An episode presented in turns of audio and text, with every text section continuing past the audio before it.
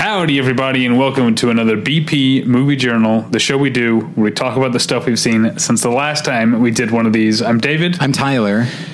No time for love, Dr. Jones. That's what I say. Yeah. So I'll start with what I watched. Oh, it's been so long that I'm forgetting that I actually found time in the last 3 weeks to sit down and just watch a movie for fun, I have not done. I think that's the only one on this list that is this. But I had been meaning for years to watch Olivier Assayas' The Clouds of Sils Maria. Oh, okay. Because I love Olivier Assayas. I missed that one at AFI Fest for a very particular reason, and it still makes me mad, which is that, you know, film festivals, the intros at film festivals, when we did, like, listeners, I know you haven't listened to the episode that Scott and Julie and I did. Good Lord, no. But we talked about this there. They're just like, when it was a film festival and they introduced me, it always goes too long. Oh, and that's, and it hurts you being able to. So I didn't get into Clouds of Sils Maria because the guy introducing Black Coal Thin Ice, which is a perfectly fine movie, went on too long. And so I never did catch up with it for some reason. And yeah, I love Olivier Assayas. And this was shortly after I had watched Nonfiction, which I think we talked about on the last Movie Journal, the Olivier Assayas movie that's just about to come out. Anyway, so quick question. Okay.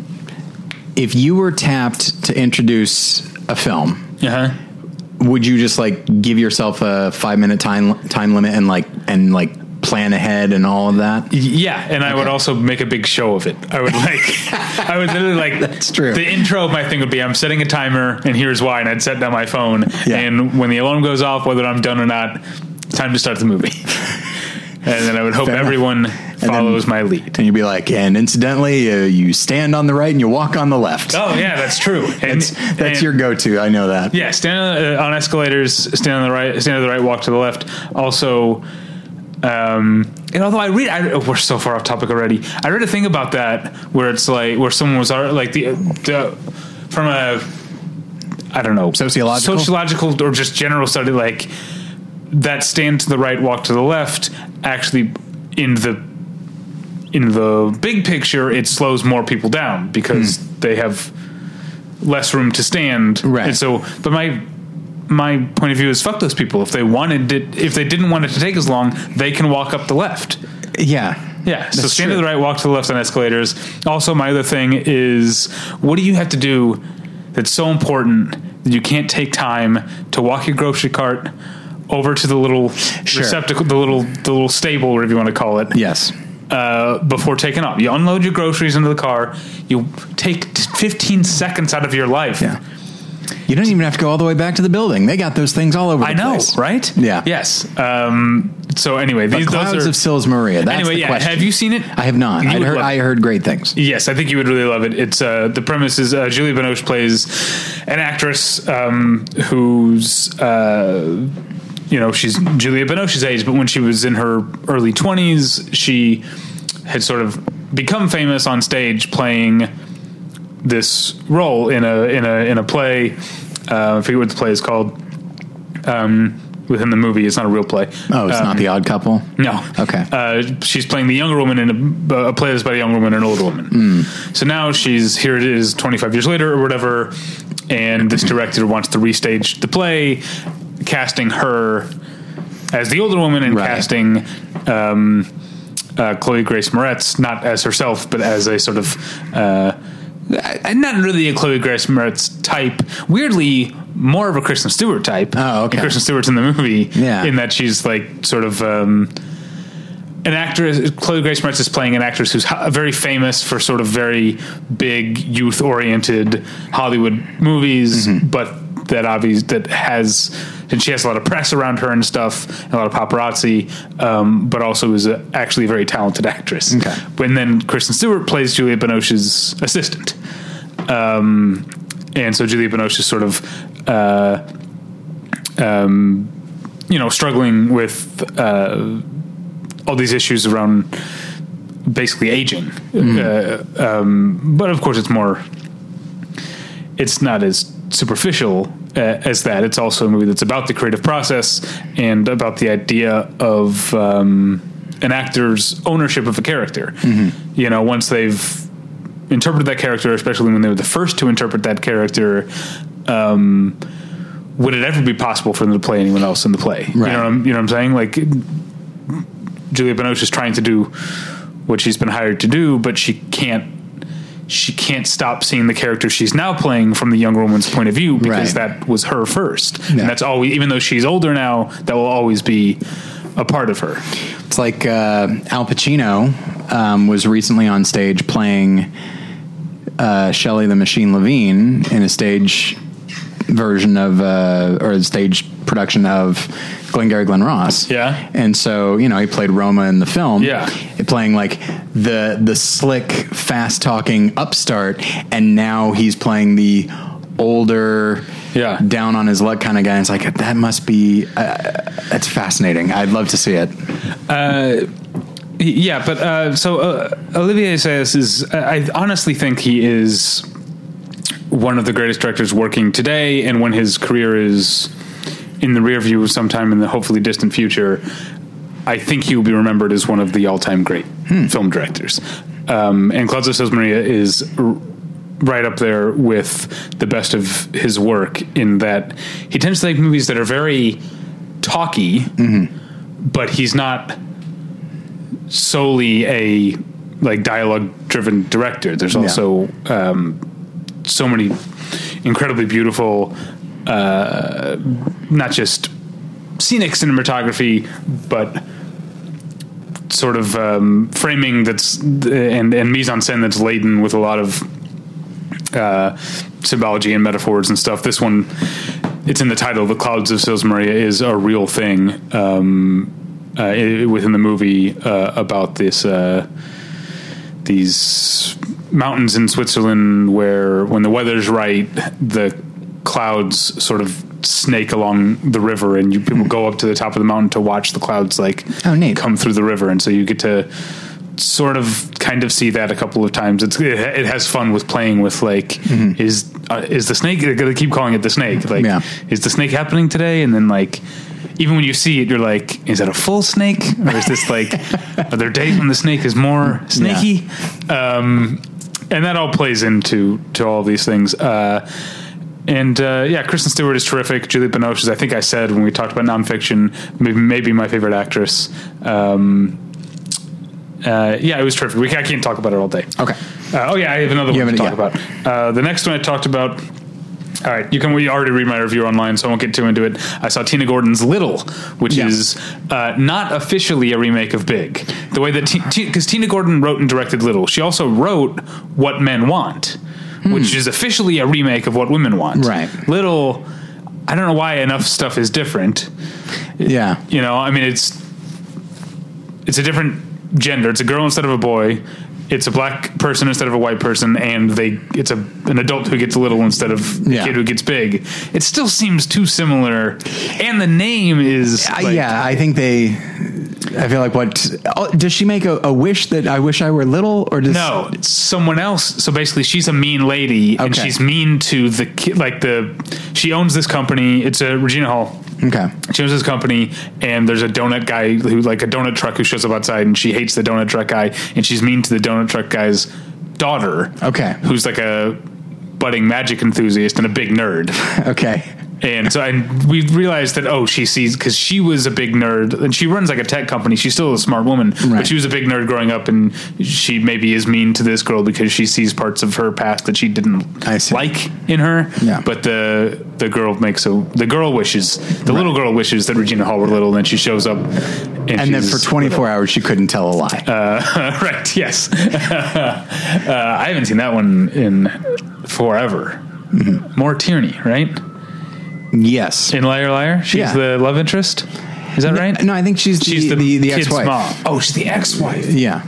Kid's mom and ex-wife, yes. Oh, right, because it is his kid. Yeah. See, I haven't seen Liar Liar in so long. Yeah. Rob Shadiak? Is that? Tom Shadiak. Tom Shadiak, yeah.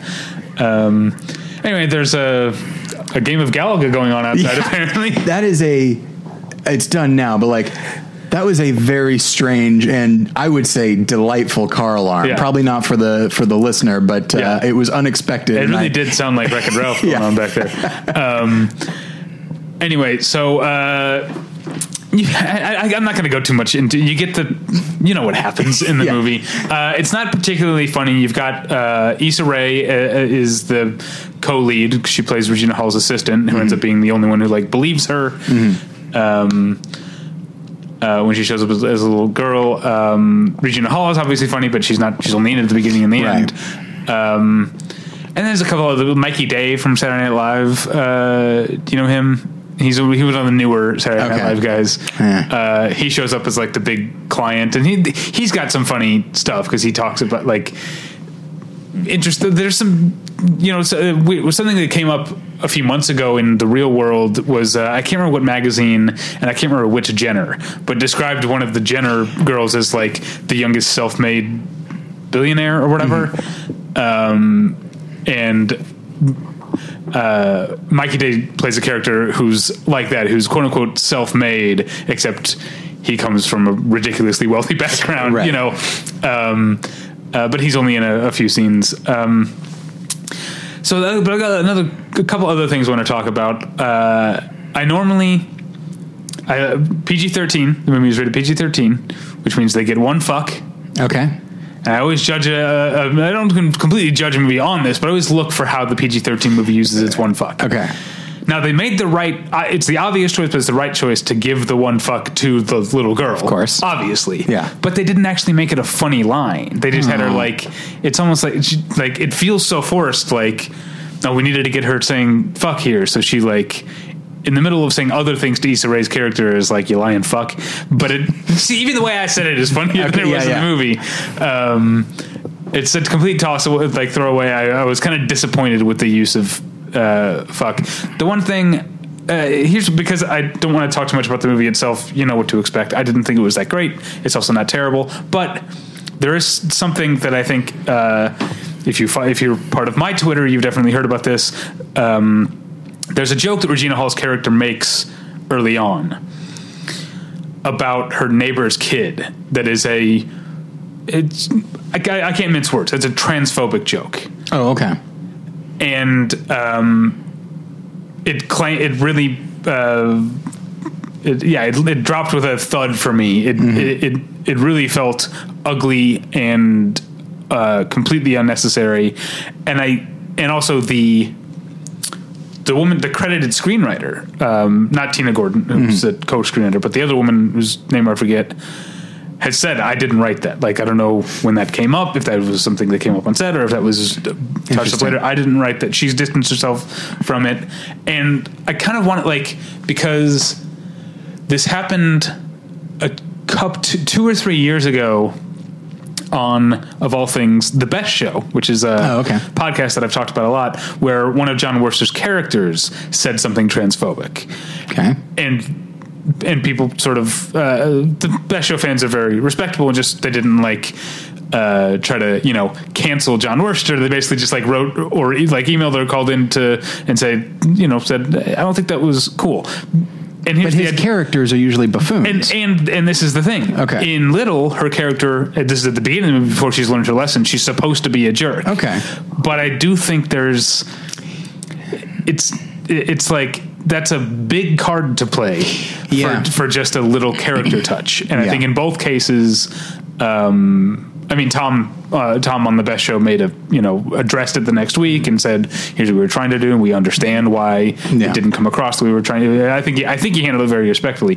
There's been mostly silence on the part of Tina Gordon or Regina Hall or whoever on this. But it seems, it seems interesting. It just, there are,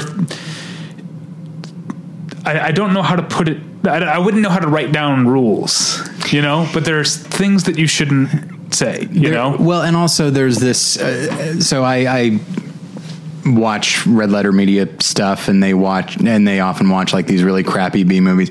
And a thing that they have said from time to time is they'll be watching a particularly bad, also like self-indulgent, like ego trip film where it's the same writer, director, star who also, oh, you worked a song in too that you wrote. Oh, that's great.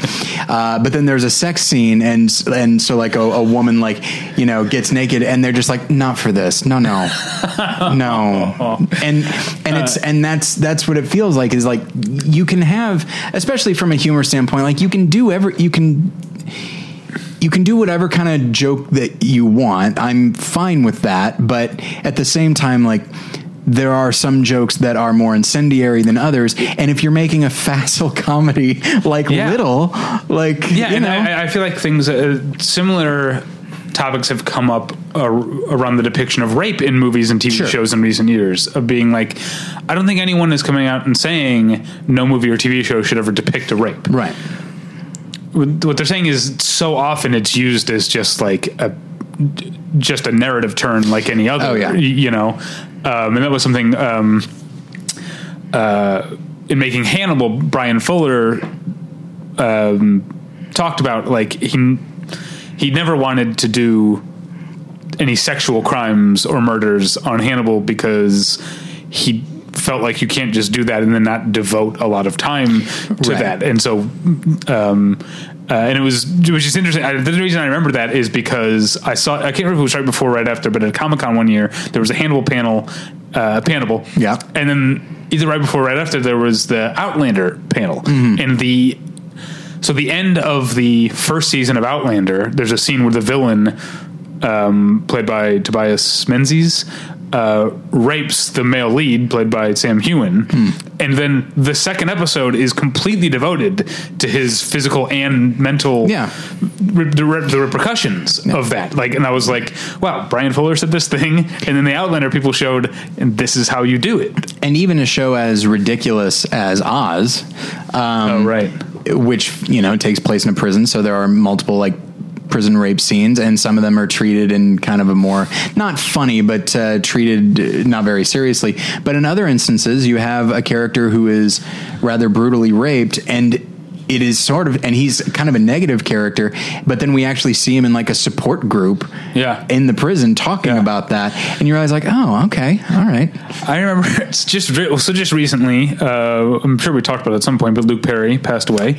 And in reading like a website or magazine like obituary of him and some of his more notable roles, they wrote about his role on Oz, and there I forgot about, but there was just a description of what happened to him on Oz, and it's in the middle of this obituary for late actor, and I was like, this show could be really stupid. It was tremendously so stupid. He shows up as a televangelist type, I think, that was in jail for embezzling. I can't remember what he went to prison for, and then he ended up getting essentially buried alive, like walled up in the wall alive. But then an explosion due to some other storyline freed him before he died. He was free, and then he got walled up in a wall alive again, and that's how he died. Just like, are you just like treading water here? Tom Fontana. Anyway, that was too long for two movies. What did you watch? I watched Roxanne Dawson's Breakthrough, which is a Christian film. You can read my review on the website.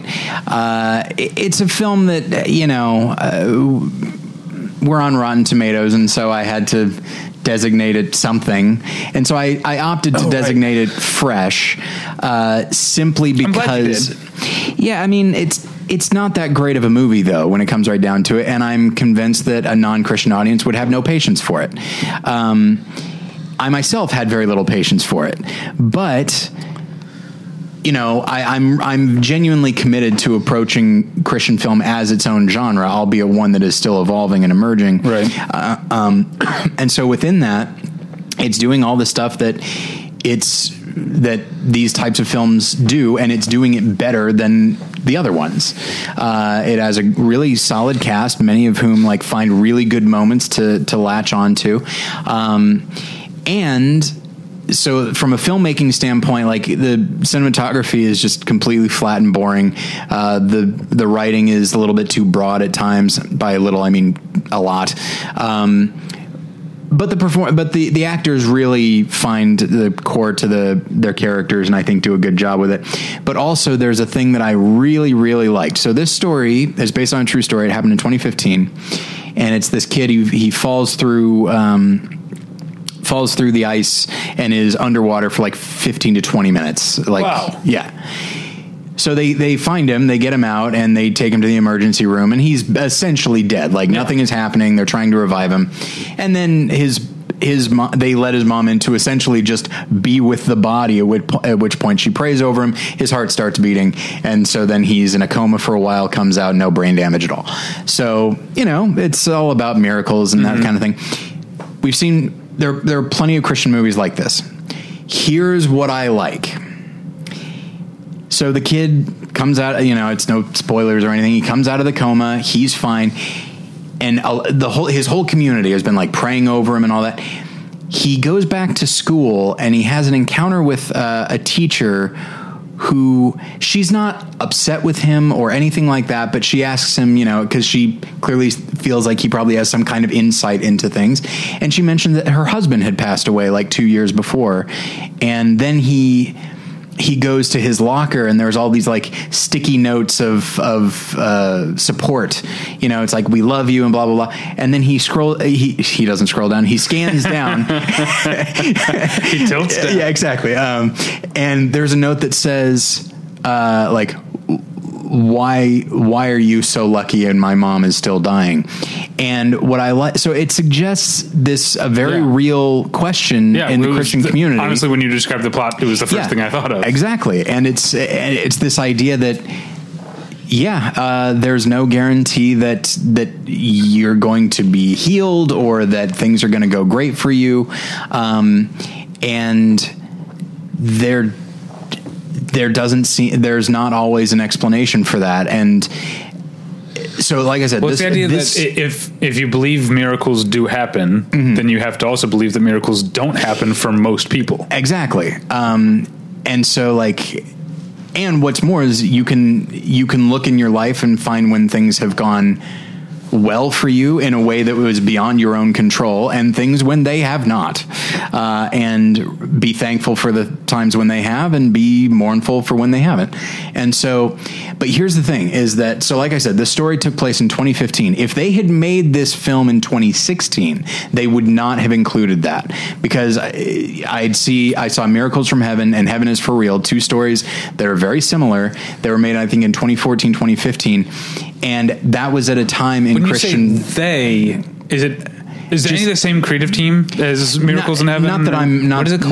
Miracles from Heaven and Heaven is for Real. Those are two different things. Oh, right. I forgot Heaven is for Real. Yeah. That's funny. Yeah. A kid says it. So they title it that. So it's like, okay, well, it does sound like a kid saying it. But, what if, so there's this dog heaven, cat heaven. Sure.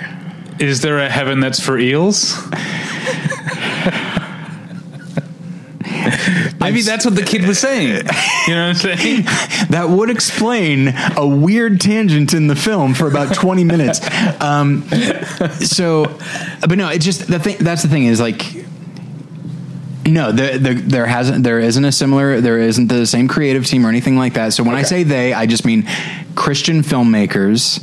And I don't mean to suggest that they're all of one mind, but at the same time, again, you will look at these films and they're all very similar from one to the next. And so I do genuinely believe that like Christian film only a few years ago was just about, if you'll pardon me, selling. It was just about, let's sell this. We're going to sell these miracles and all that. And I don't think it would have included this little bit of nuance. And the fact that it's there now, I appreciated and was not expecting. And I was very excited for it. I mean, this is all of a piece of your talking about Christian film as a genre, because even though it isn't the same creative team, these movies are in conversation with one another or part of an ongoing conversation. Absolutely. I do think, I honestly think that they included this as a response to people's criticisms of those earlier movies. You know, you said, like, it's the first place your mind went. Plenty of critics have said that about Miracles from Heaven and those other films. And so I do think that this is trying to approach that not merely in a defensive way, but also addressing the fact that, like, yeah, also, it's not just a non-Christian audience that's going to have a problem with that. I myself often have had a problem with that. And so, like, sort of addressing that and not half-assing an easy answer either, I appreciate. So it's not, again, it's not that great of a film, but it's the reason I rated it fresh is because, like, it's a step in the right direction, and I'll take what I can get. All right. Well, the next movie that I watched is not a Christian film, but is a film people have been very devoted to following. Okay. For a long time. Okay. From a director that people are very fanatical about. Okay. Anyway, I can't belabor this. I've already run out of steam. Okay. I saw, at long last, Terry Gilliam's The Man Who Killed Don Quixote. And I was, trepidatious going in. Like, I know this is... he's not working with the budget he would have been working with if he had been able to finish this film back in, what was it, 2000? It was around there, yeah. When did that documentary come out? Like 2002? I think that was 2002. Yeah. Yeah. Okay. So, and for those, if we have younger listeners or people who aren't Terry Gilliam fanatics, Terry Gilliam has been trying to make The Man Who Killed Don Quixote for at least 20 years, probably before that, but he almost made it in, let's say, the year 2000 with Johnny Depp and Jean Rochefort, and the production was so disastrous that it was essentially over before it started. They lost all their money. They weren't able to make the movie, even though Jean Rochefort, like, learned to speak English for the movie. And that's all documented in it.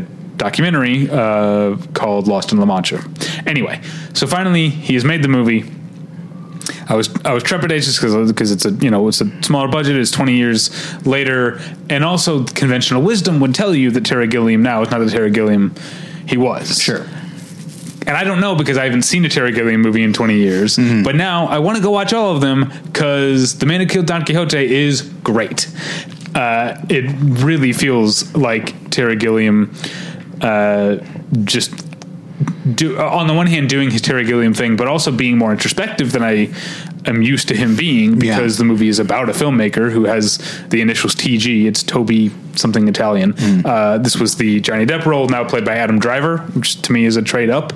And then certainly from an introspection standpoint, I think.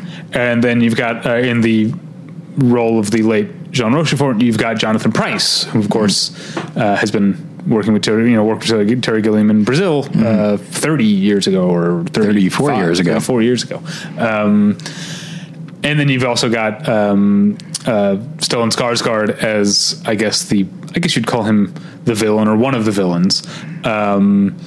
There's a bigger villain who shows up later. The only time that Terry Gilliam gets, I think, very...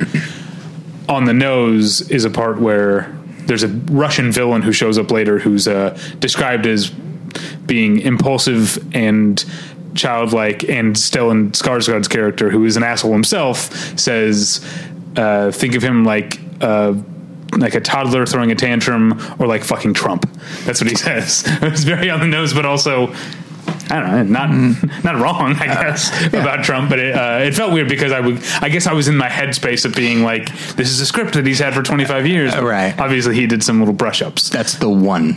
It's been the same for 30 years. Yeah. Well, there's a DVD where there probably would have been a VHS 25 years ago or so. But the premise is that Adam Driver plays a director who's a very successful, kind of egotistical commercial director. He makes literally commercials.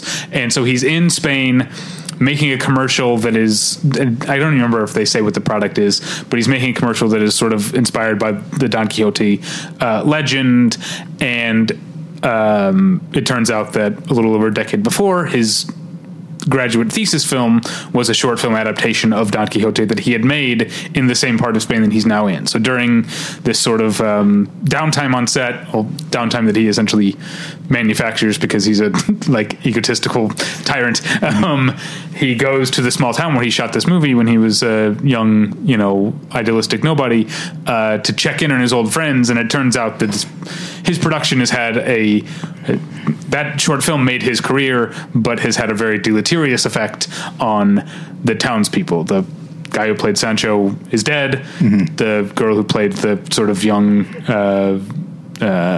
she's supposed to be like the vision of pure beauty or whatever, mm-hmm. decided to go into acting and ended up going into more escort work. Mm-hmm. And then Jonathan Pryce, who plays a cobbler who was hired to play Don Quixote, essentially lost his mind and now thinks he's Don Quixote.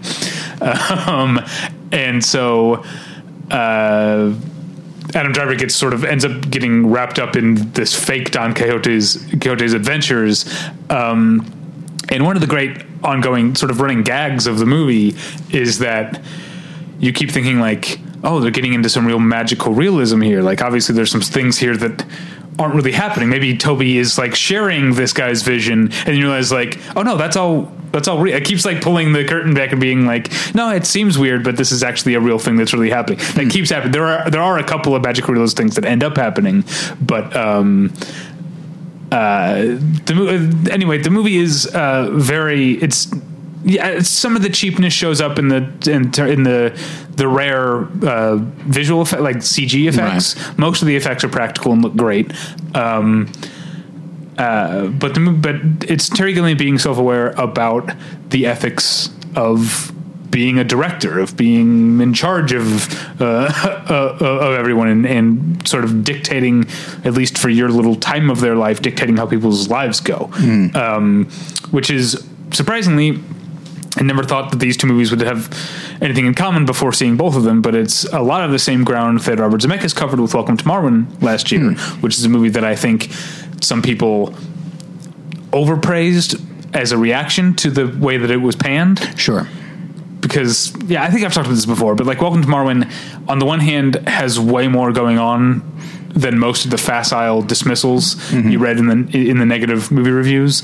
But on the other hand, it's still pretty bad. Yeah. And so I feel like people overpraised it, and I am not seeing the same level of praise for The Man Who Killed Don Quixote, unfortunately. I know some people who have liked it, I know some people who have hated it, but it really makes me want to go back and watch Tideland, The Brothers Grimm, The Imaginary Name of Dr. Parnassus. Yeah. There's another one that I'm missing that he made since Fear and Loathing. Yeah. But that's it. You say what you're going to say next, and I'll figure out what that other movie is. Okay. So yeah, this is a rewatch for me, a film I haven't seen in a while. I watched it in my World Cinema class, and it is R.W. Fassbender's Ali: Fear Eats the Soul, which is one of my favorite films, but I haven't seen it in a while, and... The Zero Theorem. That's right. Yes. With Christoph Waltz, which I'd heard only so things about, honestly. And I heard Tideland was just terrible, but at the same time, like, Terry Gilliam is kind of a divisive filmmaker. Like, it's rare for him to put out any film that's like universally praised. And even Brazil was not loved. I remember one of the big, cause I didn't see Tideland either. One of the big criticisms is just how like sort of nasty and misanthropic it is. And I'm like, that's terrible. I know you think that he's like, oh, Baron Munchausen and like Time Bandits and Holy Grail. Like, you think he's this like fun fantasist, but he's always been a misanthrope. Yeah. His whimsy is still nightmare inducing. Yeah. And Man Who Killed Don Quixote has plenty of that. It's a very nasty movie in some ways. Sorry. Go on. You watched Ali Fear Eats the Soul, which I've never seen. Oh, really? Oh, man. I know, right? I think you would love it. And my students really, really responded to it. It's a film that, you know, it's inspired in no small part by like the work of Douglas Sirk, but I would say tonally it doesn't necessarily try to emulate that. Like, it's inherently melodramatic, but he plays it pretty straight. And I think it's a film that has become... You know, almost every great film you wait long. It's probably relevant to the time in which it was made, and give it enough time and it will become relevant again. And Ali: Fear Eats the Soul definitely qualifies, because it is about this older woman who's a widow, and she comes across this younger man who is, it takes place in Germany. And he is, I believe, Egyptian at a time in Germany where there are a number of like Egyptian immigrants who were not trusted by the locals. And so she and this man, they see like a kindred spirit in the other person, so they get involved in a romance, much to the chagrin of the people around her, but for a few reasons. The one that they cite most specifically is like, I can't believe that you're in a relationship with this guy, this Egyptian guy. But I do think that there's actually an unspoken, for lack of a better term, revulsion, which is like, you're too old to be in a relationship. Like we don't think of you this way. 'Cause this is an older woman who's probably in her, I'd say mid to late 60s. I might be wrong about that. It might be like early 60s, but the way that people, they're first confused and then they're frustrated and then they're angry. And it's just like, not only is there the racial element, but I think there's an ageist element. And just this idea, it's like, no.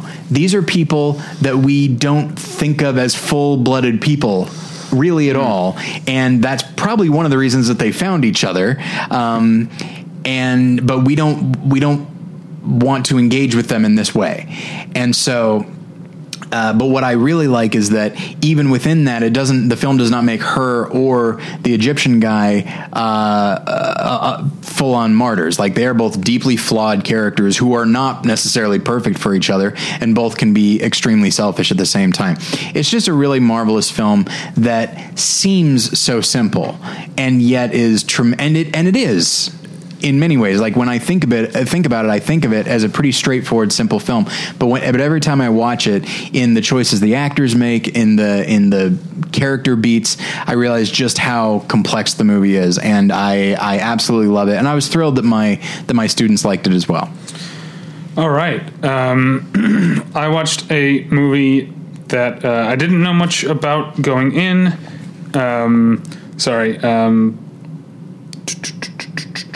Okay.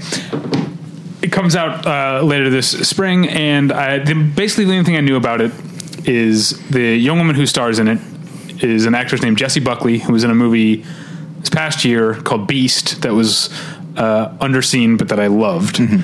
And I was like, and I loved it largely because of how great her performance was in it. So I was like, I'm seeing this. I don't know what it's about. It's called Wild Rose.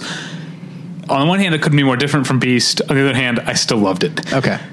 Wild Rose is a movie about a young woman from Glasgow, Scotland, who wants to move to Nashville and be a country singer. Okay. She's a country fanatic. And it's, on the one hand, when you look at if I were just lay out the major plot points about her, like, disapproving mom and, like, the chances she'd land in her lap and stuff, it would sound like a very sort of, like, you know, live action Disney or made for TV movie type of like feel good, which is not necessarily, those are fun sometimes, you know, when they're well made. And on the one hand, it absolutely is that kind of sort of like, urban modern day, like rags to riches. It's not rags to, I don't want to give away spoilers, but it does have that sort of narrative structure, but it's also so well executed and also so much more, naturalistic and I guess down to earth and R-rated than you would expect, because it's not just that she wants to be a country star. She also, at the very beginning of the movie, she is being released from prison because she spent a year in prison for trying to smuggle drugs into prison for other people and got caught and locked up. She gets out. She has two kids. I don't think we even know where their father is. That's on him, not on her, but she's not a good mom. She is an alcoholic, and she's a very selfish person who also has this very sort of, because she's had a hard life, this very sort of hard-earned bitterness that comes across pretty funny in like a dark way. There's a part, because then she ends up getting a job as a maid, or as I guess apparently they say in Scotland, a daily woman, like a woman who shows up every day and cleans your house. And so there's a part that the rich family that she's cleaning the house of, the mother is a sort of like, in many ways, kind of the stereotype of like this sort of bored housewife dilettante who decides like, oh, I'm going to help you in your career. And we never know for sure, like, is this genuine? Does she actually think she's good? Or is this just, like, something for this rich lady to do? Mm-hmm. And does that really matter? But then there's another part where the husband, the father of the patriarch of this rich family, sort of, like, corners the maid. And you, having seen movies and knowing about what happens in real life, Me Too and stuff like that, like, you have an idea of what's going to happen, and so does she, and she just sort of, like, scoffs and rolls her eyes and says, oh, is this the one where you try to stick it up the Daily Woman? Yeah. And it's weirdly, like, funny, but also, like, horrible at the same time. Yeah. And, like, the fact that all of this is happening in this movie that has such a feel-good premise, I think makes it all the more worthwhile. I think there's something about, like, because we, you know, it's weird that we just talked about country music movies with our friend Josh on a recent episode, and so often they're, and I like these movies, but you think about things like, you know, Crazy Heart or whatever, like, mm-hmm. they're about, like, oh, the country music life, the life that leads someone to want to write and sing songs like this is a hard life. Mm-hmm. And yeah, it is. That's exactly, I mean, like, she has so much in common with the people, the lower rung people in America making the music that she loves, but that doesn't mean her story can't be a good one. Not everyone who represents a marginalized or downtrodden demographic has to remain that for the whole movie. That's usually like that's the kind of, like,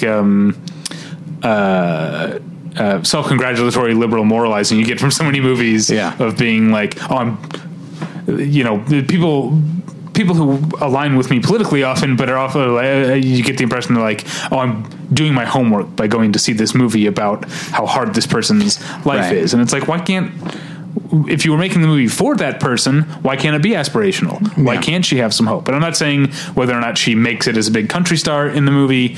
I think the movie handles that well and realistically as well. But it's a really terrific, fun movie that's also darkly funny and sometimes very upsetting. And this Jessie Buckley, she is one to watch. Between Beast and this, I cannot wait to see what she does next. You know, it's interesting.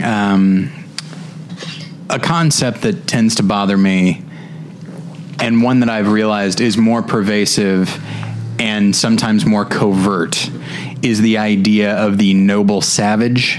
Okay. Which, I don't know if people are trying to break into this futuristic car or what, but before it was a motorcycle drove by and set off this alarm, but I don't know. Yeah. Did somebody hit snooze? on the alarm. But anyway, but the idea of well, we have like, it sounds so much like a video game. It's very distracting. I'm distracted easily anyway, but finish it. What Mortal Kombat are you playing? I didn't say I haven't played Mortal Kombat. Fair enough. This came up recently.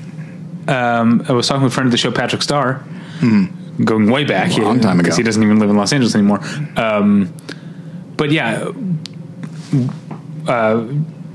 people, long time listeners might remember Patrick, who was on once, but anyway, he's a friend of mine. And when one of the first times I met him, my ex-girlfriend and I were having a 4th of July party, and he came over and brought his Wii, and people were playing, like, Wii bowling. Right. This was I think I was there. Oh yeah, I think you were. Yeah. Yes, that's right. This was on 4th of July 2008. I'm pretty sure that's the last time I played a video game, not counting like Angry Birds or something on my phone. Sure. Like an actual, like, video game console. Yeah. Yeah. 11 years ago. I'm pretty sure it's the last time I played a video game. You're not missing much. And so the idea, as you're mentioning, this idea of like, oh, we want to show, like, the downtrodden, you know, and we're going to find the nobility in that. It's like, okay, that's fine.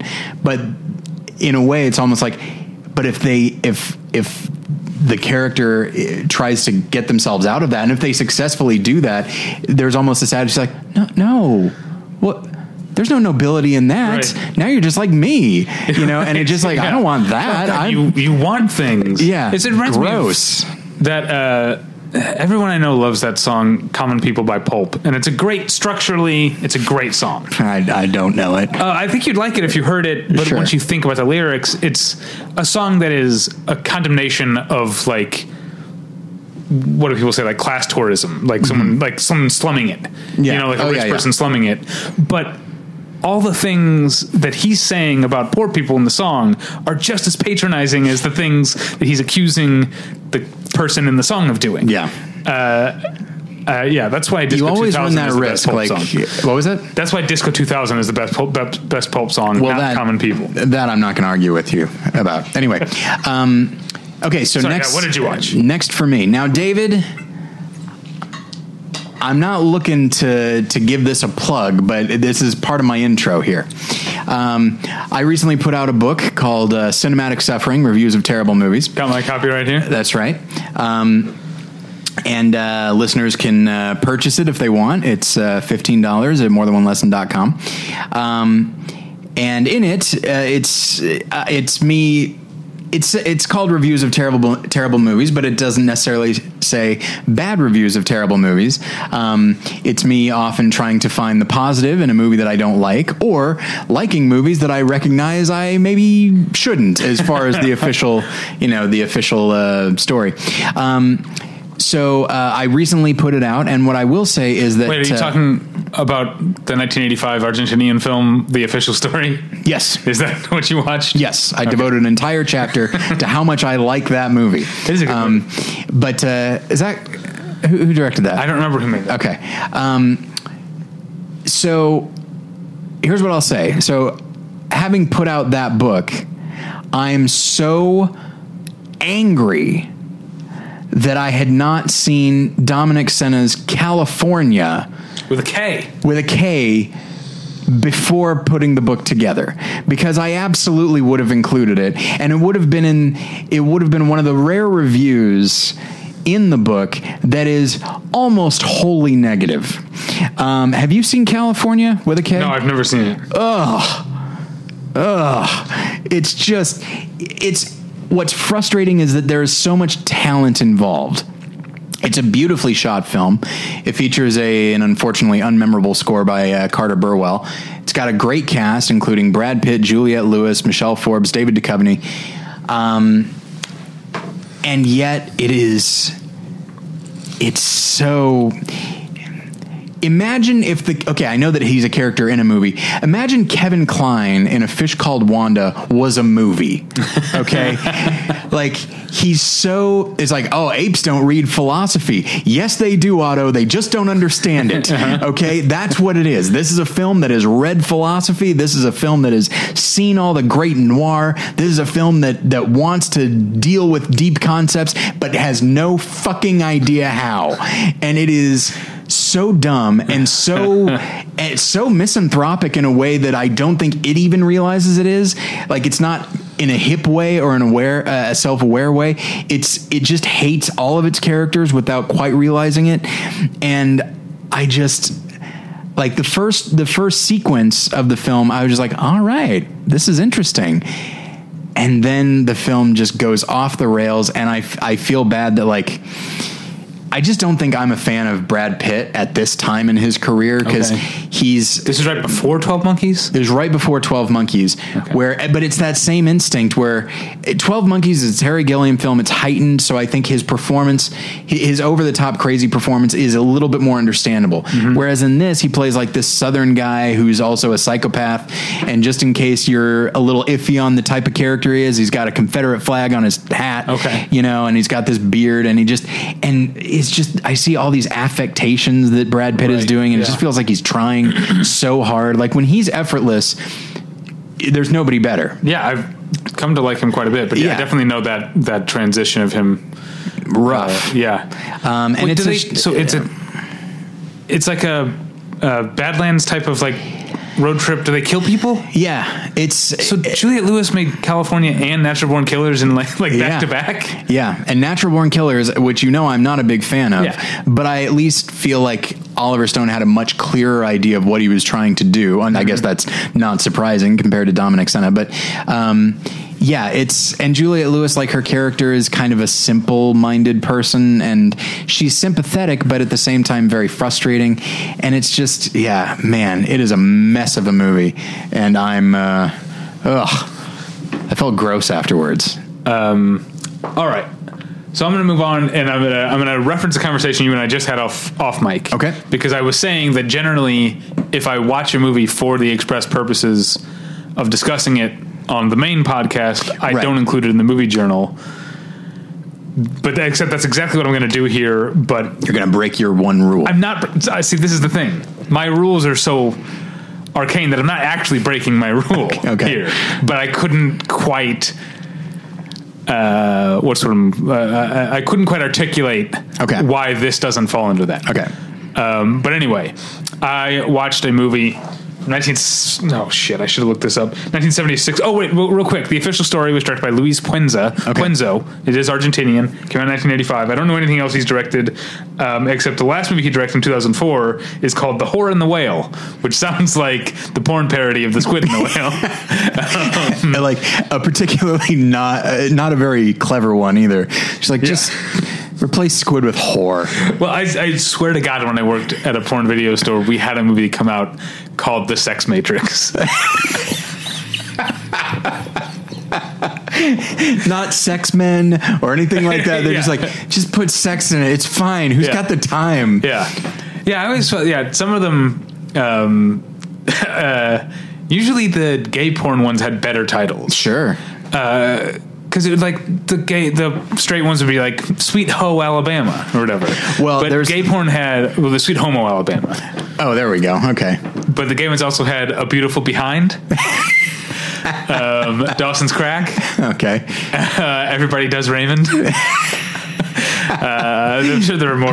Oddly enough, featuring Ray Romano, he was in it. He was like, "Well, I got to." When I worked at Video Update, we did have a porn section, and there was. I'm sure I've said this on the show, but it's been a long time. On the cover was a naked woman, but she was in a trench coat and a fedora and like holding up a magnifying glass. Clearly she'd never held one before, and it was called Vaginatown. Uh-huh. And I was like, so okay.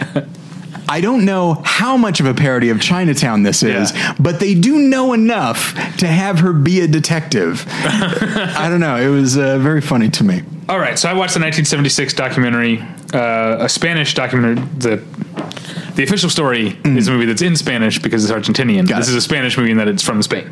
It's a documentary called The Disenchantment or El Desencanto. Okay. And, we'll be talking about it on in a coming episode of the podcast in more detail. But this is, from what I understand, in Spain, this is kind of a cult documentary along the lines of A Grey Gardens. Okay. Because it's about the family of a noted poet named Leopoldo Pinero, who was very successful. And also had very close ties to the Francisco Franco regime. And his family enjoyed the benefits of his wealth and of his favor of this, totalitarian leader, this dictator. And the movie is just a series of interviews or conversations like that.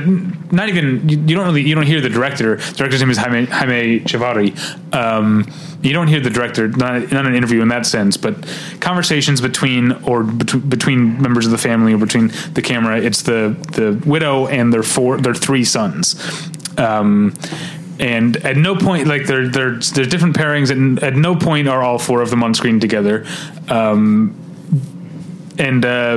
They are all drunks. They're also all writers. They've also gone on to be writers, or in the case of the widow, was a writer when she met her husband. Her husband sort of forced her into being just like the domestic, just the domestic role, and sort of discouraged her writing. So it's this family of alcoholic writers who also in sort of, I mentioned The Squid and the Whale, but sort of that type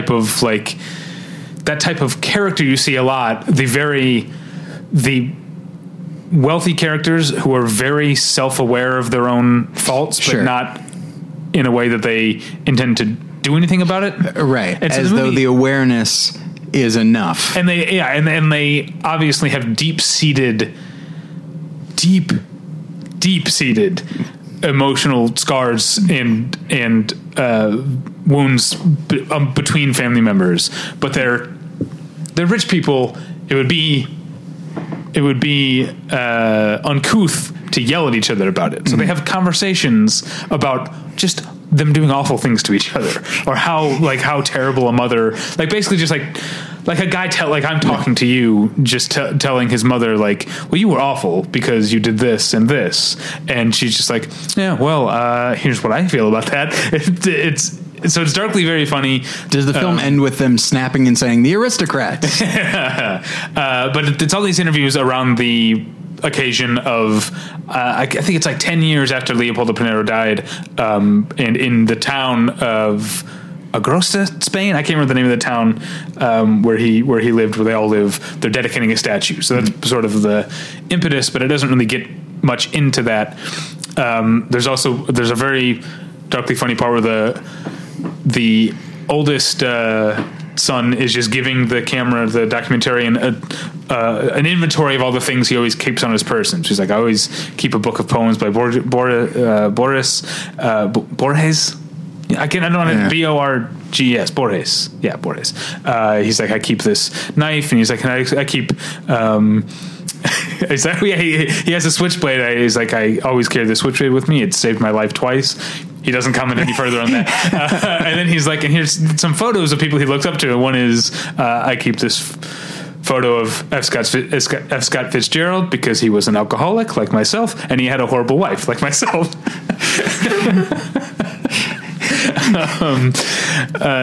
So the movie's very, you can see why it's a cult documentary, because it's not like overtly comedic. Yeah. It's actually often very dark and upsetting. Oh, there's a story about puppies. It's not good. Yeah. But it's also kind of almost surreally funny. And also, I think, not that I'm not, most of what I know of the Franco regime comes from movies about it. Sure. But I think it is the fact that the movie was made, yes, it's the 10-year anniversary of the death of Leopoldo Pinero, but it was also made right after the death of Francisco Franco, right as Spain was transitioning back into being a democracy, and these people who had for decades, for a couple generations, had benefited from living in the favor of a dictator are suddenly at sea, not just because their patriarch is gone, but because their patron, in a way, is gone. So I think the movie probably speaks more to Spanish people than to me, or people who know a lot about the Spanish Civil War and the Franco regime and the 1970s in Spain. I can't speak to that, but I think the movie has a lot going on. Anyway, we'll be talking about it in the upcoming weeks on the podcast, and you'll get more information about how to see it. Right now, it's pretty difficult to see it. It had never, until earlier this spring, it had never played in the United States. Oh, wow. And now it's sort of touring around. I know here in Los Angeles, it's playing, I think, UCLA is going to be showing it on their campus. Go Bruins. Damn right. And there might be another... I have to figure out. At the time of the recording, I don't know if there's another LA screening planned. I heard there was. Well, you'll hear about it more in a couple weeks on the podcast. Anyway, that's El Desencanto. It sounds like it'd be part of a good triple feature with the Queen of Versailles and General Idi Amin Dada. But I said, did I mention Grey Gardens? And Grey Gardens, yeah. It has more of a Grey Gardens reputation, I think. Yeah. All right, so my next film is one that is not necessarily easy to find. I watched on Faith Life TV, which is a streaming service where people can find my 9-part series, Faith and Filmmaking. Right. So this is a documentary called I Survived, I Kissed Dating Goodbye. Kind of a clunky title. Yeah. Here's what I'll say. The Death of Superman Lives. What happened? What happened? Feel bad because that director passed away. All right. So growing up in the church, I've said this before, that I feel like I'm very fortunate that I dodged a lot of Christian culture bullets. My family was very movie positive, one could say. Okay. And the other thing is, there was a book that came out just in time for me to be a teenager, and it was called I Kiss Dating Goodbye. It was written by a guy named Josh Harris, and it was essentially the idea And I never read it, and I was never made to read it, but plenty of like parents had their kids read it, and like plenty of people in like my youth group had read it. And it's essentially just this idea of sort of rethinking the idea of dating and trying to do it in a more intentional and purposeful way. It's like, okay, yeah, that's fine. But as often happens with any book that is very popular and gains a certain following, is it kind of becomes the Bible for some people. And so, and I had been hearing about Josh Harris and I Kissed Dating Goodbye for years, never felt the desire to read it, still haven't. A couple years ago, I had seen a few articles about how Joshua Harris was now apologizing for that book. And I was like, oh, interesting. And so now there's this documentary called I Survived, I Kissed Dating Goodbye. Once again, I feel like there's a better way to phrase that. But Ballistic anyway. X versus Seven. So it's directed by Jessica Vander Wingard, which sounds like the richest person in the world. Right? Like, can we get a few more three-letter things? Yeah. How big a hat does she wear? Obviously, she's a baroness. In this documentary, she interviews Joshua Harris, he wrote that book when he was 21. He is now in his 40s, married, has children, and he came to realize over the years that his book wound up being used for something he never intended it to be. He intended it to be more like, this is a personal philosophy, a personal statement on my part. And even then he's just like, I was 21. Why was I writing personal statements? But it is a book, as tends to happen in the Christian church. Some people had over the years had like said the way the book had been misused at them. And I think one of them was this woman, this filmmaker, Jessica Vander Wingard. I feel bad. It's not her fault. That's her name.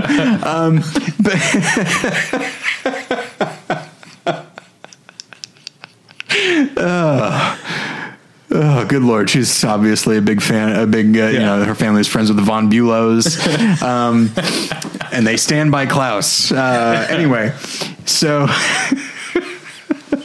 what can I say now at this point? So ultimately, the film is about him rethinking his book and then also having conversations with people that did not like his book or were negatively impacted by his book. And so it's always nice when someone is open to hearing criticism from other people. But then also they use this to talk about the attitudes about sex, marriage, and dating that you found in the the American Protestant Church in the 90s.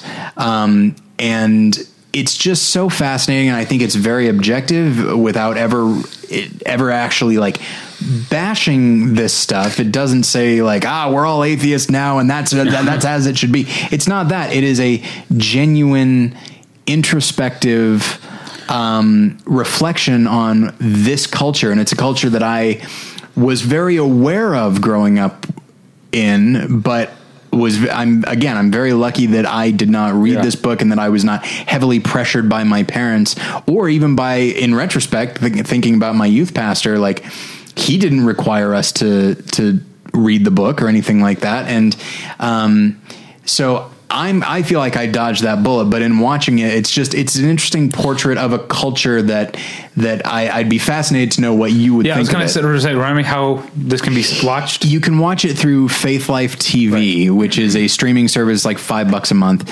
And there's some, aside from my show, Faith in Filmmaking, there's some interesting stuff on there, but I feel like that one, especially, like, you know what, if you want to get your first, I think you can get like 2 weeks for free. So like you can subscribe to it, watch this documentary, because it is interesting. Tyler stuff. Watch my thing. Yeah. And then you can unsubscribe, but it's great. It's, I was very happy that I saw it. It's a pretty well-made film.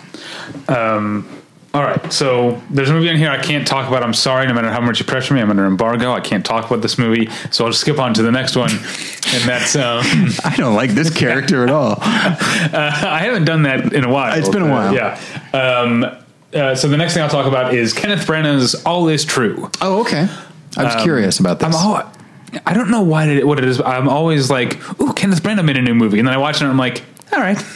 Yeah. And that's kind of, so All Is True. Well, I don't think it's that great, but here's why I liked it, because I kept comparing it to Rupert Everett's The Happy Prince, and it's so much better than that. Okay. Whereas The Happy Prince is about the latter years of Oscar Wilde's life. All Is True is about retired William Shakespeare. Yeah. Kenneth Branagh, with a prosthetic, I didn't even recognize him at first, prosthetic face and everything, plays William Shakespeare, who was just moved back in the middle of a performance. I guess this is, I don't know, I'm not a Shakespeare historian, but I guess in the middle of a performance of Henry VIII, which I think the theater caught fire and burned down. Oh my! And so he just was like, hey, you know what?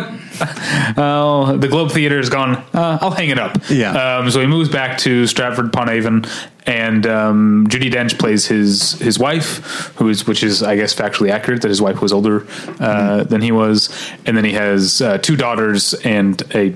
He had a son who died when he was like 11, the twin brother of one of the two daughters. And so it's just about sort of his attempts to sort of take back control of his life as a family man among a family that has mostly been getting along without him while he's been in London, being the most famous writer, in the history of the English language. And that's actually something that's commented on, that unlike so many other artists, like William Shakespeare was appreciated in his own time. Maybe not in the same way. He was appreciated more as a popular artist, maybe. Right. I don't know. But he was very famous. And so some of the townsfolk think he's fancy pants, and his family is like, who are you to boss us around? And I think that's, in the same way, kind of how I talked about Terry Gilliam and The Man Who Killed Don Quixote, but in the same way that I feel like Rupert Everett wanted to make that story about Oscar Wilde because he feels simpatico with the unappreciated genius of the late Oscar Wilde in a way that is very pompous and almost unwatchable in The Happy Prince. I think I can't help but see Kenneth Branagh as a film director I can't help but interpret this as him telling the story of someone who is in their professional life so used to being in control, not just of writing the play, but he ran the Globe Theater, you know, so he was in control of everything. And now he comes back home thinking he's going to set things in order. He's going to get his youngest daughter married off, and he's going and he's going to go back to and realizing that in real life, he's no longer in charge of everything. Yeah. So, it's definitely a much better movie than The Happy Prince, for whatever that's worth. Yeah. I still think it's a little bit broad and not too deep, but it gets into some stuff, about, I'm always fascinated with portraits of homosexuality before we talked about homosexuality in those terms. Sure. I feel like now we're getting to a place where gender and sexuality we're recognizing more fluidity, but I feel like in a different way, maybe in a less progressive way, that happened in the past too. There's nothing in the movie that suggests that William Shakespeare is not in love with women, and attached to women. But there's also stuff that suggests he is capable of being attracted to men as well. No, it's the theater. And I don't even say that, I don't even say that jokingly. In that world, and just in the world of the arts in general, there's always been sort of just spoken or unspoken, just kind of an assumption that there's going to be a lot of people who are just outside kind of the bounds, outside the norm. Yeah. So anyway, I thought that stuff was interesting. I definitely think, you've got Shakespearean actors. You've got Kenneth Branagh, you've got Judi Dench, you've got a Bruce McGill Award contender, Ian McKellen. Nice. Who shows up as a nobleman. Like, William Shakespeare's rich, but the movie makes clear he's not a nobleman. There are noblemen in the town who look down on him. Ian McKellen is a nobleman who loves his writing and is kind of a patron, and is very fawning over William Shakespeare until it comes to the point where it's like, well, no, you're not my equal. There's some interesting stuff in there. I feel like I'm talking myself into liking it more than I did. It does sound very interesting. But you've got Shakespearean actors. You've got some good florid dialogue. It's definitely, there are definitely worse ways to kill an hour and 40 minutes. Yeah. But it also has some of that stink of Vanity Project that Happy Prince had, just a better one. It does sound like he's trying to do stuff with it, though. The idea of someone who, like you said, normally has control and now in everyday life finds, oh no, I can't control other people the way I can actors. It sounds like he's trying to actually comment on something there. Yeah, it's definitely not, it's not a worthless movie. Yeah. But it's also not... I just think Kenneth, if we get into, because I'm talking about Kenneth Branagh as a writer and actor mostly, if you get into Kenneth Branagh as a director, I always feel like he's got a bit of this sort of middlebrow journeyman about him. Like, that's true. He really surprises me in his choices as a director, and he directed a Marvel movie. Yeah, I know. I forget that sometimes. I don't. It's so strange. I think about it all the time. And I liked Cinderella quite a bit as well. I forget that he did. Cinderella was great. Yeah, that's true. Yeah, that might be my favorite of his movies. But then didn't he also make that Jack Ryan movie, Shadow Recruit? Did he direct that? No, I don't even remember. I don't remember. He is, I would describe him as a journeyman insofar as I don't follow him, like, as a director. Yeah, I guess it is always kind of like, oh, I guess he's got a new one. It's not like I'm, like, reading the trades and being like, oh, can't wait for the next. Yeah.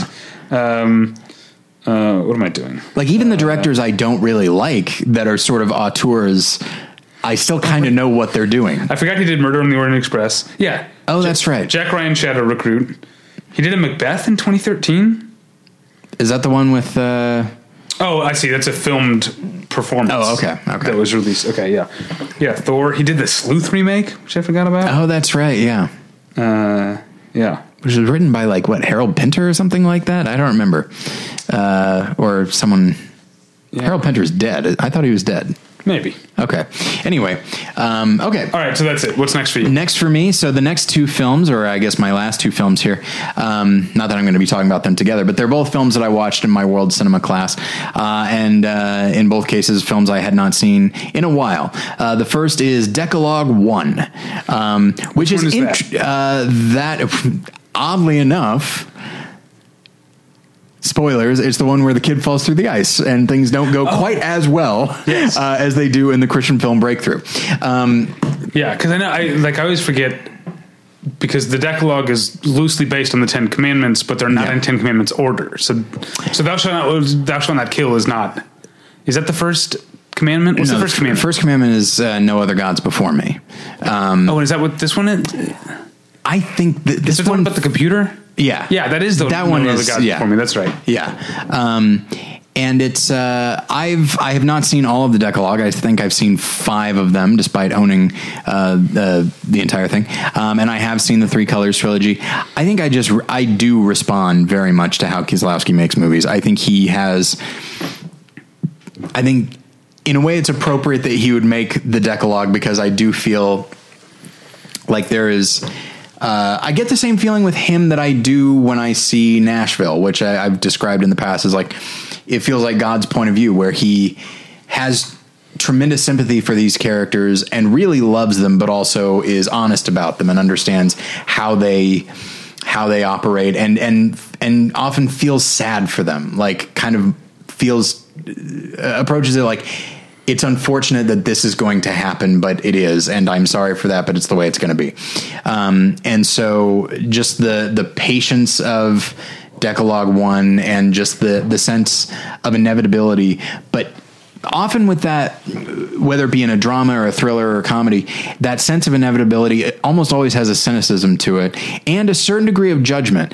And even though this is linked to a commandment, which is of course a list of rules. So if somebody's breaking that, there's going to be judgment. I feel like it's a remarkably non-judgmental film. And the way he approaches his characters, even, you know, assholes and psychopaths. I wouldn't say the character in Red is a psychopath, but he's definitely a scumbag in many ways. Mm-hmm. The judge, Cretin. What was that? Would you call him a Cretin? I thought Cretins are dumb. Oh, I thought Cretins were just like predatory. Oh, I don't know. I guess I'll have to look it up. But yeah, okay. If that's the case, then yes, I'd say Cretin. But even then, I don't think he judges his characters. And so in Decalogue 1, just, I was curious to know, you know, how my students would take it, because, you know, even though it's only an hour long, it is a very methodical, deliberate pace. But no, they were totally invested, and it's because they didn't use the term inevitability, but it was because he strings enough, you know, harbingers throughout the film that the kids just instinctively knew. It's like something bad is going to happen here. And they didn't necessarily know what, and then sure enough, it did. So like it's not a thriller. It's not suspenseful. It's not even vaguely Hitchcockian, maybe a little bit, but not totally. It is a straightforward drama. And yet one of my students described it as like, he was on the edge of his seat, like waiting to see what was going to happen, even though he had no idea what it could possibly be. And so it's just a marvelous film. And immediately I was like, okay, well, when I have time, when I get back from Orlando, I'm going to have to watch the entire Decalogue. Yeah. Did you ever see, speaking of Kieslowski, did you ever see Heaven? The movie, Tom Tykwer made a movie of Kieslowski's last unproduced script. Is that with Cate Blanchett? Cate Blanchett and Giovanni Ribisi. I have not. Weird. Okay. Weird. Because I think they're both Tom Tykwer, who did Run Lola Run and Princess and the Warrior and Cloud Atlas, along with the Wachowskis. Yeah. Both Tom Tykwer and Kieslowski are tied into the spiritual in certain ways, but they're coming at them from very different angles. Sure. Heaven's a weird movie, but I remember I think it got a bad reputation. I remember kind of liking it. Anyway, that's not what I talked about. Okay. Or that's not what I'm going to talk about. What I watched just a couple nights ago, you can read my review already. I watched Anthony and Joe Russo's Avengers Endgame. Mm-hmm. This is the, I guess, direct sequel to Avengers Infinity War from a year ago. Well, here's the first thing I'm going to say. I was at TCM Fest a couple weeks ago. Hello Dolly, not even 2.5 hours long, has an intermission. Okay. Avengers Endgame, over 3 hours, no intermission. Only just. Either way, I know. What I'm saying is, I had to run to the bathroom at one point. In fact, I can't wait for you to see it tonight, because I'm going to ask you what happened, because I came back in to the theater to a big laugh, and I was like, fuck, I missed a big laugh. So I'm going to, tomorrow morning probably I'll ask you what happened at a certain point. But I don't even want to give you the setup now. Be on the lookout, because it could be a spoiler. I'm going to avoid spoilers now, because I'm not going to talk too much about it. Just... I'm in the minority on this. I loved Infinity War so much, and I feel like, and I'll say this: you did not love it when you first saw it. You didn't dislike it at all, but I was really enthusiastic about it, and you had a couple reservations, and over time you came to love it. I'm glad you said that, because today I was thinking, should I go back and read my Infinity War review, because I kind of remembered that happening, but I had forgotten. Because I really just came to love that Infinity War for something that is so much a corporate product, and is so overseen by, we talk about it as a Russo brothers movie, but Kevin Feige is overseeing this and making sure things stay on track. Infinity War felt so unexpected in so many ways. Its structure is weird. It's super episodic.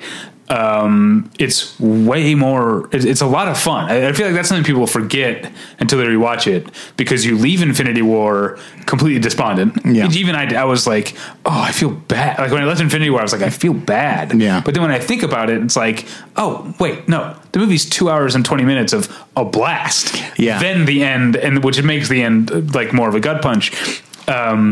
It's so fun. It's so funny. Mm-hmm. Which I feel like a lot of times Marvel movies these days, like they sort of adopted just Jon Favreau, Joss Whedon sort of jokiness. Yeah. But like Captain Marvel had that tone, but Captain Marvel isn't actually funny. No, it is not.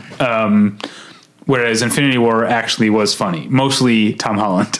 I'm not really familiar with him outside of this.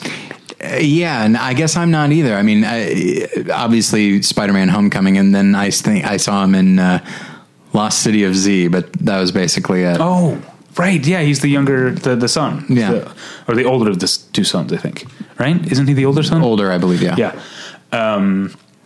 Anyway, so this is me talking about how much I loved Infinity War, because I don't want to, like...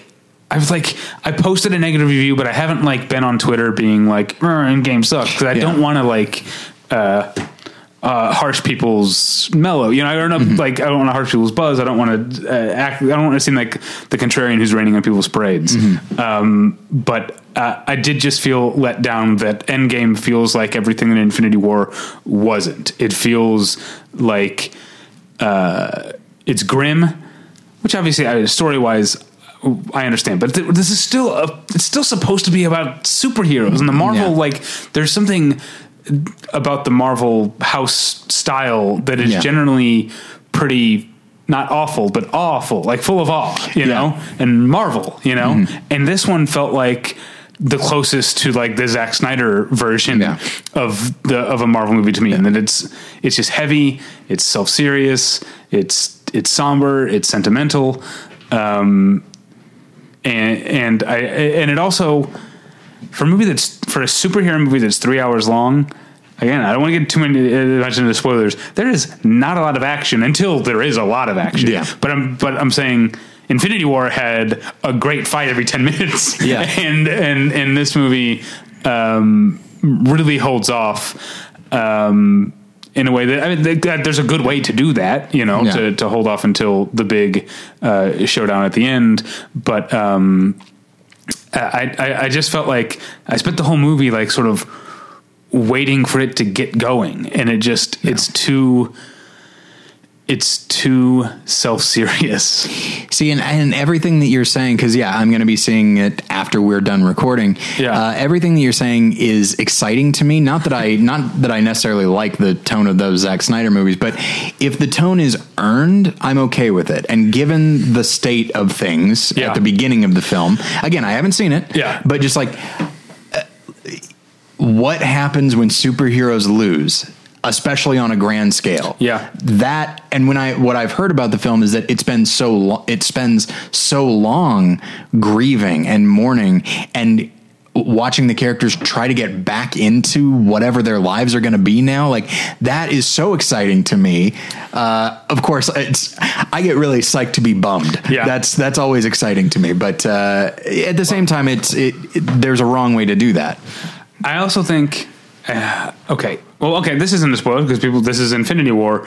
I feel like the main core Avengers, who are the ones who survived the snap, we've known who they are for so long that maybe I'm a little less interested. Whereas so much of the fun and color of the Marvel universe has come from like the Guardians and Spider-Man and these characters who were gone, you know? And so I feel like that's kind of a bummer just watching the characters like, I know. And then I also think with both Hulk and Thor, they commit to changes in those characters in Endgame that, like, props for committing, but I didn't think they really worked. Okay. Luckily, I will say, because I can say nice things about the movie too. It does have funny stuff in it. Luckily, Rocket's still around. I have not gotten sick of Rocket. Okay. I don't know if you have. I feel like Rocket is the kind of character that people could get sick of, especially since Bradley Cooper is the kind of actor that people can get sick of. Sure. But I still like Rocket. Because I never loved Rocket, I never got sick of him. Okay. But I also never loved him. Yeah. So I'm fine with him just being there. Yeah, he's in it a lot. The only two, I think, non-main Avengers who are in it a bunch are Rocket and Nebula, because they're the ones who survived. I am excited. I'm actually excited that Nebula is still around. Yeah. Partially because, like, I'm familiar with the original comic, and Nebula has a very large role to play. And that's also, like... because one of the great things about Infinity War was seeing the pairing of characters we'd never seen before. You know, the idea of Spider-Man and Doctor Strange, that's great. And again, there's less chance for that now. It's even with Rocket, he's still with Thor, which is who he was with Infinity War. But if you remember the end of Infinity War, the only two people left on Titan are Iron Man and Nebula. So the movie opens with Iron Man and Nebula. That's a weird pairing that works. Yeah. It's like, I feel like that'd be good. Yeah. I was going to get into something that's more specific and not spoilery, but I know I was going to say something about the movie that you wouldn't care about, but our listeners might. Anyway, so what did you watch? Okay, so my last film, again, is a rewatch, but I have not seen it in 8 years. It is Asghar Farhadi's A Separation. Oh, it will come up on the episode we do. Very briefly. Yeah. So I was talking about in class this week, I was talking about Iranian cinema, and I was either going to show... Abbas Kiarostami's Close Up, which I adore, or A Separation. Granted, there's, you know... Which ones? I don't think I've seen Close Up. Oh, Close Up is so marvelous. I've seen A Taste of Cherry. Right. And I've seen 10. Okay. And I've seen some other ones. I've seen Close Up. Anyway. Man, Close Up is... as I was describing it to the kids afterwards, I was like, I kind of wish we'd watch this. But A Separation is a damn near perfect film with an absolutely marvelous screenplay. It is one of my favorite movies. You know, at the end of this year, we're going to be making a list of the 10 best movies of the 2010s. That's right. Yeah. And look forward to it. I just know that for me, A Separation is going to be high in the running.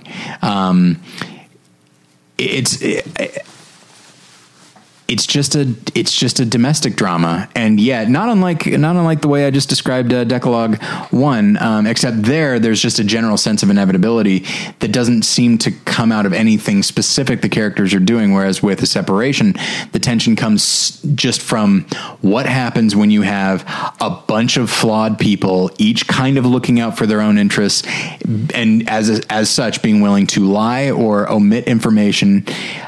What do you get when you put all these people together and everyone has their own agenda, and it's all just purely domestic, and it's all people that are already under pressure just from everyday life. And it is, I'm glued to the actors' faces. I'm looking for paying attention to every little nuance of performance, every little nuance of what a character is saying at a specific moment, when they're getting indignant and when they're not.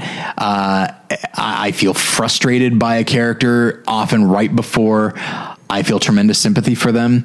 And at the end, there's a certain type of sadness, maybe even a sense of resignation, not because anyone has done anything particularly wrong, but because it's just like, it is such an inherently human film, and it's shot and edited and directed in a way that feels very neo-realistic to me.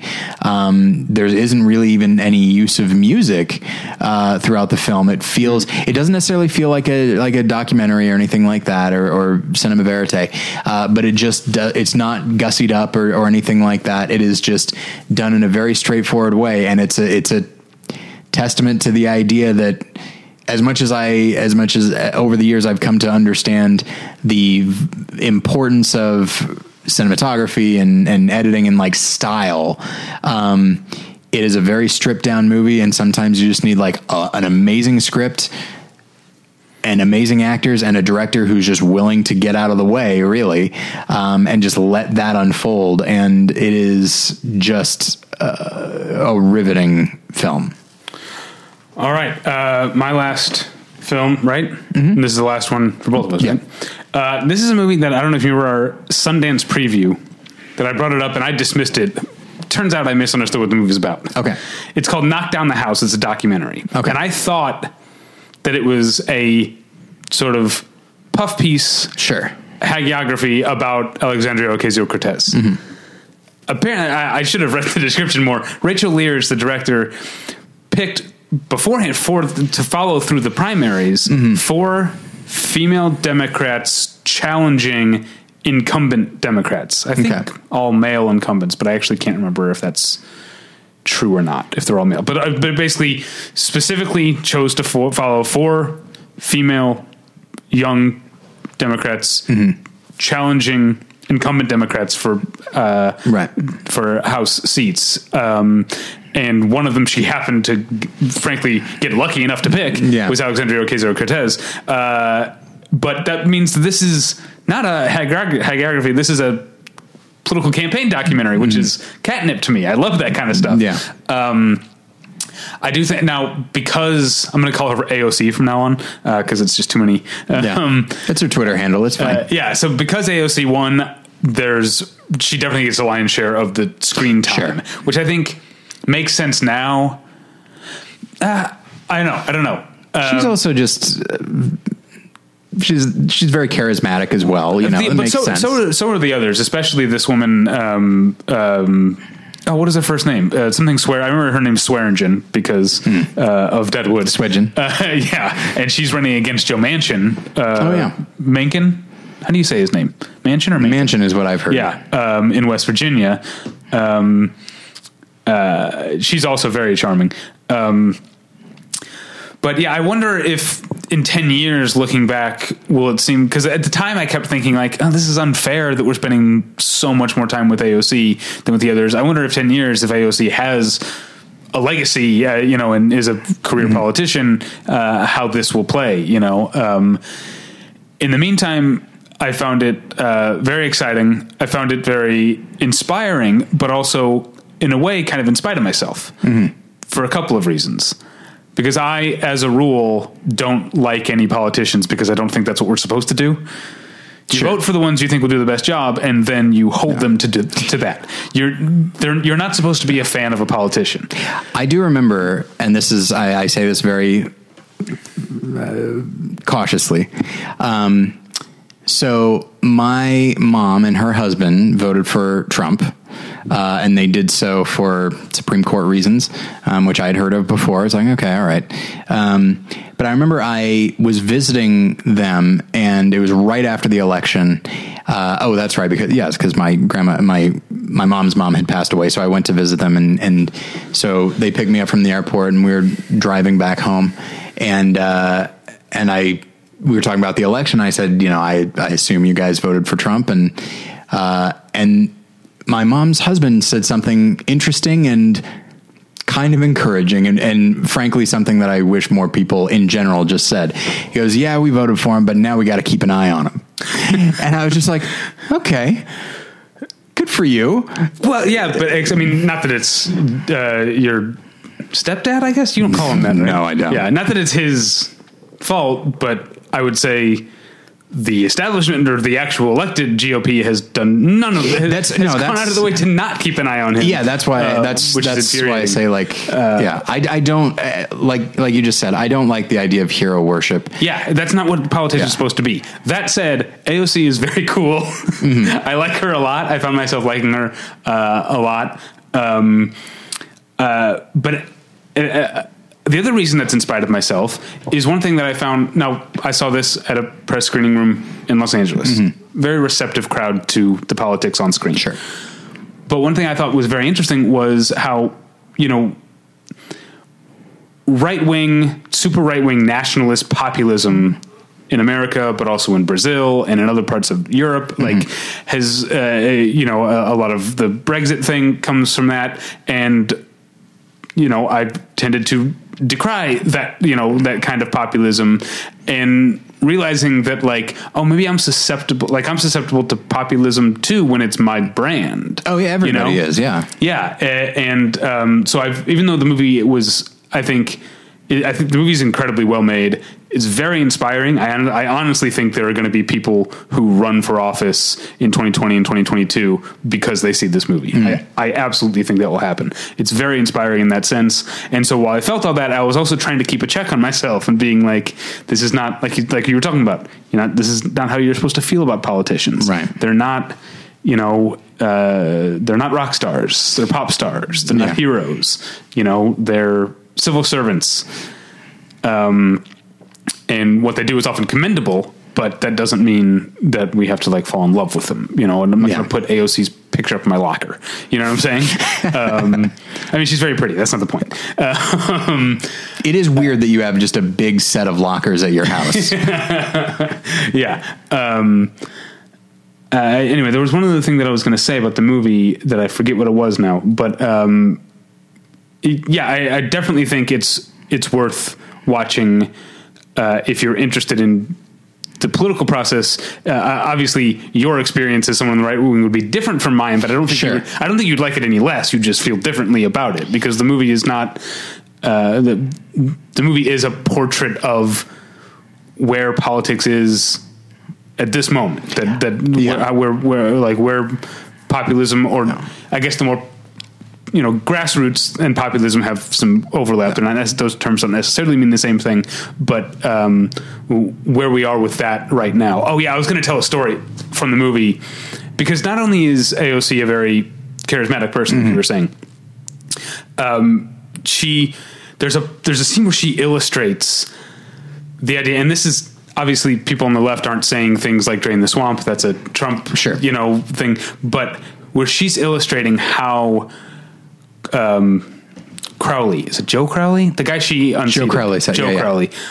How he's out of touch, because she holds up that both her campaign and his campaign sent people in the district mailers, and she holds up hers, which is it's small. It's just bigger than tiny, like just a little bit bigger than a postcard. It's one page. It almost looks like she's advertising like a come see my stand-up comedy show or whatever. Yeah.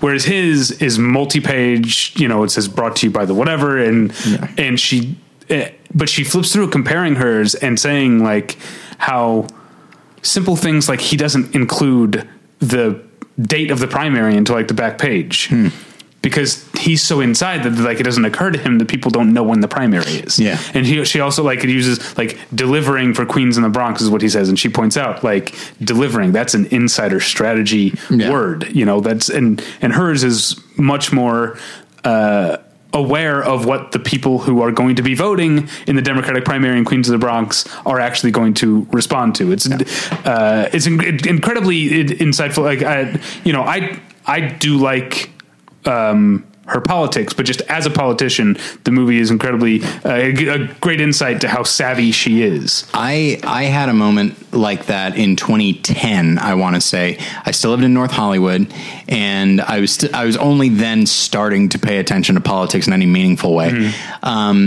And, you know, it's Los Angeles, so my representative was, I think at the time it was Howard Berman, who was a Democrat, and it's like, if you're a Democrat in Los Angeles, that's your federal, your U.S. representative? I believe so. Yeah. Okay. It's not Tony Cardenas.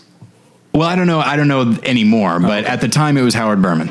And so he was a Democrat, and he was the incumbent. And then, a guy rather unfortunately named Merlin Freud was running as a Republican, and you know Howard Berman ran unchallenged many years, and so Merlin Freud was like, I don't like the idea of that, and so even though I'm a Republican, and he was 28, Merlin Freud was 28, Howard Berman had been in office for 28 years. Oh, wow. And so he was just like, okay, well, this works out well.